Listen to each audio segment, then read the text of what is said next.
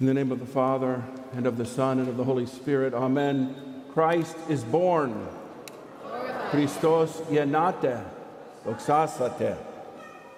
We make this and offer this, this beautiful expression as we celebrate, beginning today, the birth of our Lord and Savior Jesus Christ.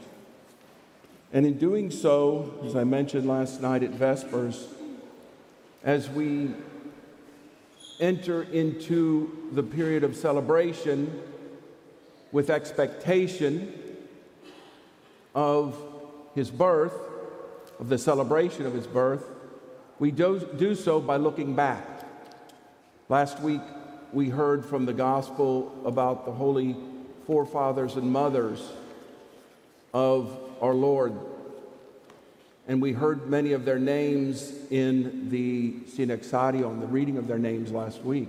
And today, as we just heard from this beautiful but long gospel reading about the ancestors of Jesus, there's another version in Luke which is slightly different, but the point and the purpose of presenting these two gospel passages during these two weeks before the celebration of the Nativity is to remind us, to remind us, the church, the body of Christ, the followers of Christ, about the promises of God from the beginning of time, the promises of God and the covenant that He made with Abraham that carried down generation after generation, that the prophets, and the righteous reminded the people as they struggled with maintaining a faithful and consistent and honest and sincere worship of the one true God, generation after generation. And yet, those who, like Abraham, maintained their faith, unwavering faith, in the promises of God to the point that that which was prophesied to them, that the prophets and in the scriptures, the Old Testament scriptures, pointed out to them, came true in the birth of Jesus Christ. Now let us look at these promises for just a moment and what they mean to us today. We know from Genesis that Abraham was given a promise by God the promise of land the promise that his descendants would be a nation, the promise that through his descendants, this nation, all the families of the earth would be blessed. Now, hopefully, we were paying attention when we were in Sunday school and know the story of Abraham. Or if reading the scriptures ourselves, we read about Abraham and all that he faced all that he lived, all that he endured. And it may seem, as we read these scriptures and hear about this story, that the promises that were made to Abraham and to his family and to his descendants were not realistic, were not achievable, were not possible. Too much that God could accomplish these promises. At least it may be in our limited minds and our limited understanding. But Abraham knew, Abraham knew in his soul that it was God who established this covenant with him, that God's word was true. Always. He had this unwavering faith in these promises of God. And now, as we look back, we know that these promises came true. And they were fulfilled ultimately in the birth of Jesus Christ. And yet, we know this now.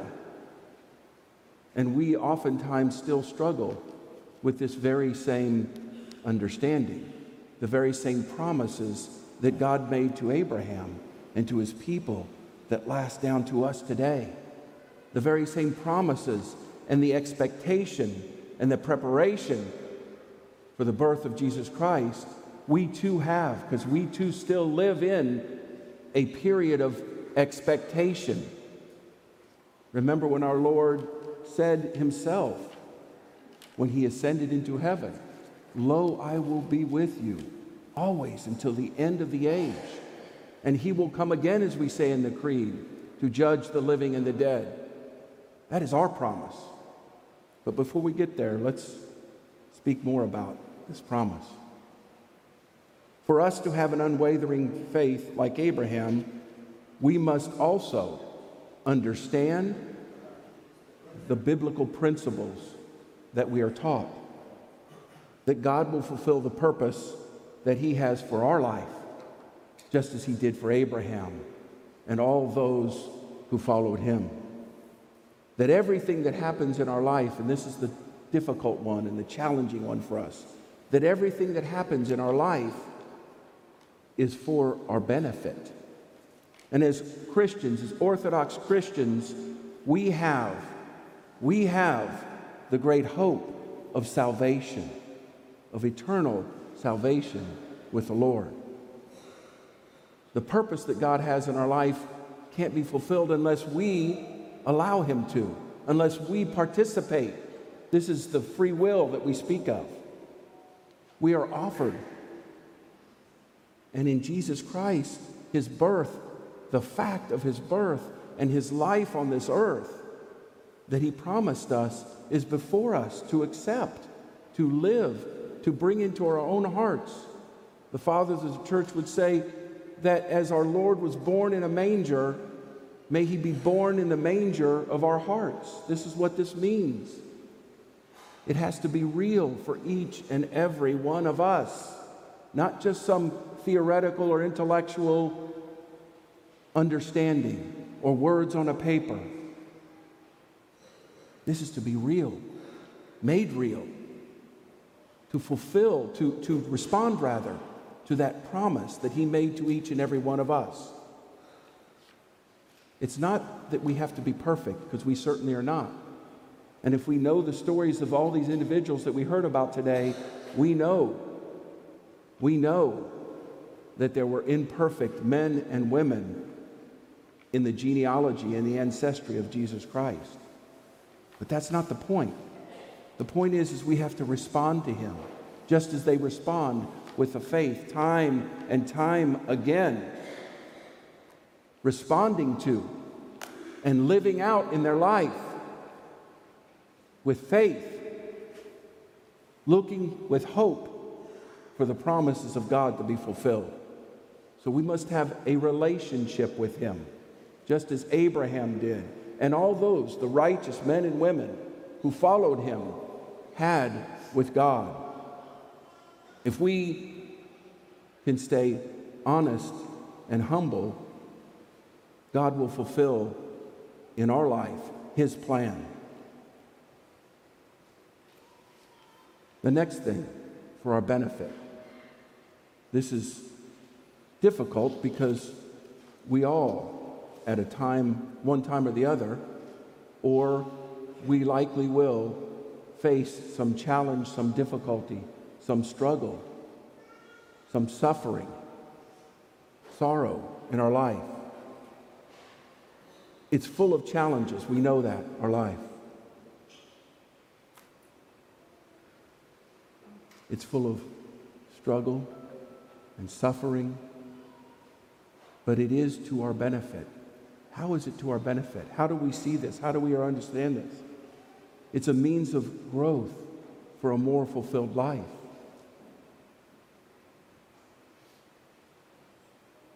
When we make mistakes in our life, and we all do, when we put ourselves down, when we become critical of ourselves or others,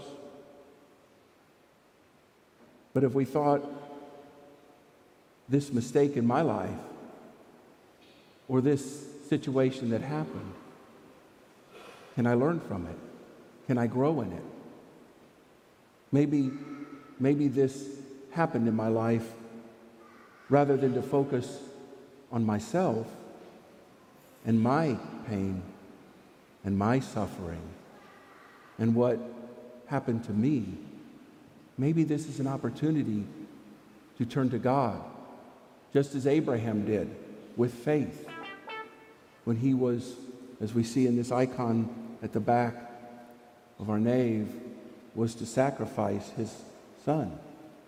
And yet he proceeded, waiting, trusting in God. And he grew even stronger in his faith. This is what it means essentially to have faith. Abraham went through these challenges, but he held on to the promises of God because he knew that in the end, everything that took place in his life was for his benefit. And then the greatest promise that God gave us, the church, that gave us as Orthodox Christians, is salvation in Christ. We hear this in John 3:16 so many times. Our salvation is a promise that will come true for us even when we depart this world. And we can even say that we're living out this salvation here and now as we respond in faith, an unwavering faith in the promises of God. This isn't the end. At some point, there will be an end for each and every one of us on this earth, but it's not the end of our life in Christ. This is salvation. This is the promise of God. And this is what, for thousands of years, those who were looking forward with expectation to the birth of Christ, to the coming Savior, the Messiah, believed and hoped in. And here we have before us this reality. And how do we respond to this? In the last verses of this gospel we heard today, we heard about Emmanuel. Emmanuel. God is with us. Oti methimon otheos. God is with us. God the Comforter. God the Creator. God the All Powerful. God the Provider. God the Healer. God the Savior. Jesus Christ is with us. He is with us.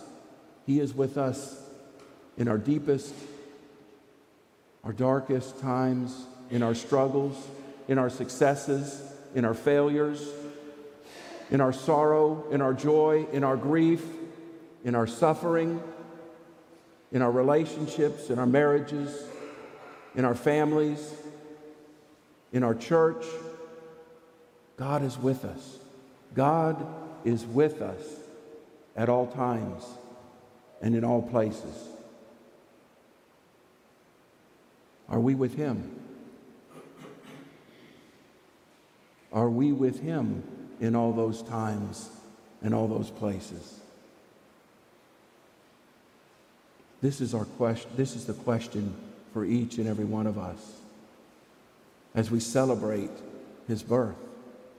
He is with us. Are we with him? Will we continue in our journey to the kingdom knowing and believing with unwavering faith, just as Abraham and all those who followed him and all those from the time of Christ to today. All those with unwavering faith believed in the promise. Do we too believe in the promise? Are we with God? May it be so. Amen.